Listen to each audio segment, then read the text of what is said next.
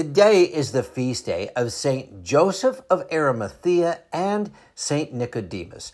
Of the countless disappointments Jesus endured during his passion, one of the most heartbreaking must have been knowing nearly all of his disciples had abandoned him.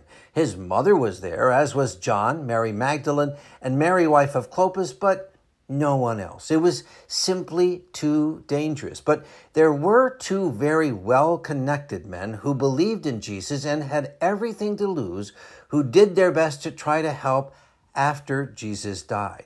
Joseph of Arimathea, a significant leader in the Jewish community who had come to believe in Jesus, did the unthinkable after Jesus died. He went to see the man who killed him to ask to bury Jesus.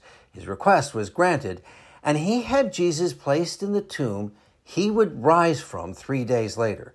There are historical accounts that suggest Joseph was punished severely and sent to prison for this act. Nicodemus was one of the Pharisees, all of whom, except Nicodemus, wanted Jesus dead.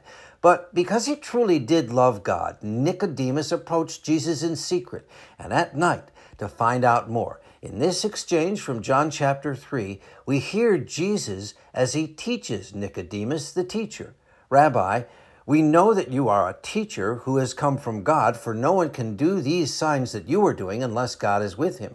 Jesus answered him and said, Amen, amen, I say to you, no one can see the kingdom of God without being born from above.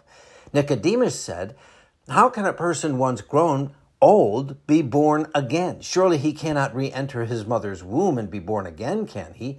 Jesus answered, Amen, amen. I say to you, no one can enter the kingdom of God without being born of water and spirit. Nicodemus tries to get the other Pharisees to at least listen to Jesus before condemning him, but obviously they did not.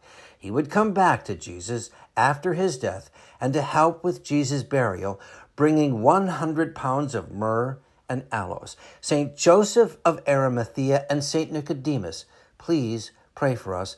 I'm meteorologist Mike Roberts for Covenant Network. Have a blessed day.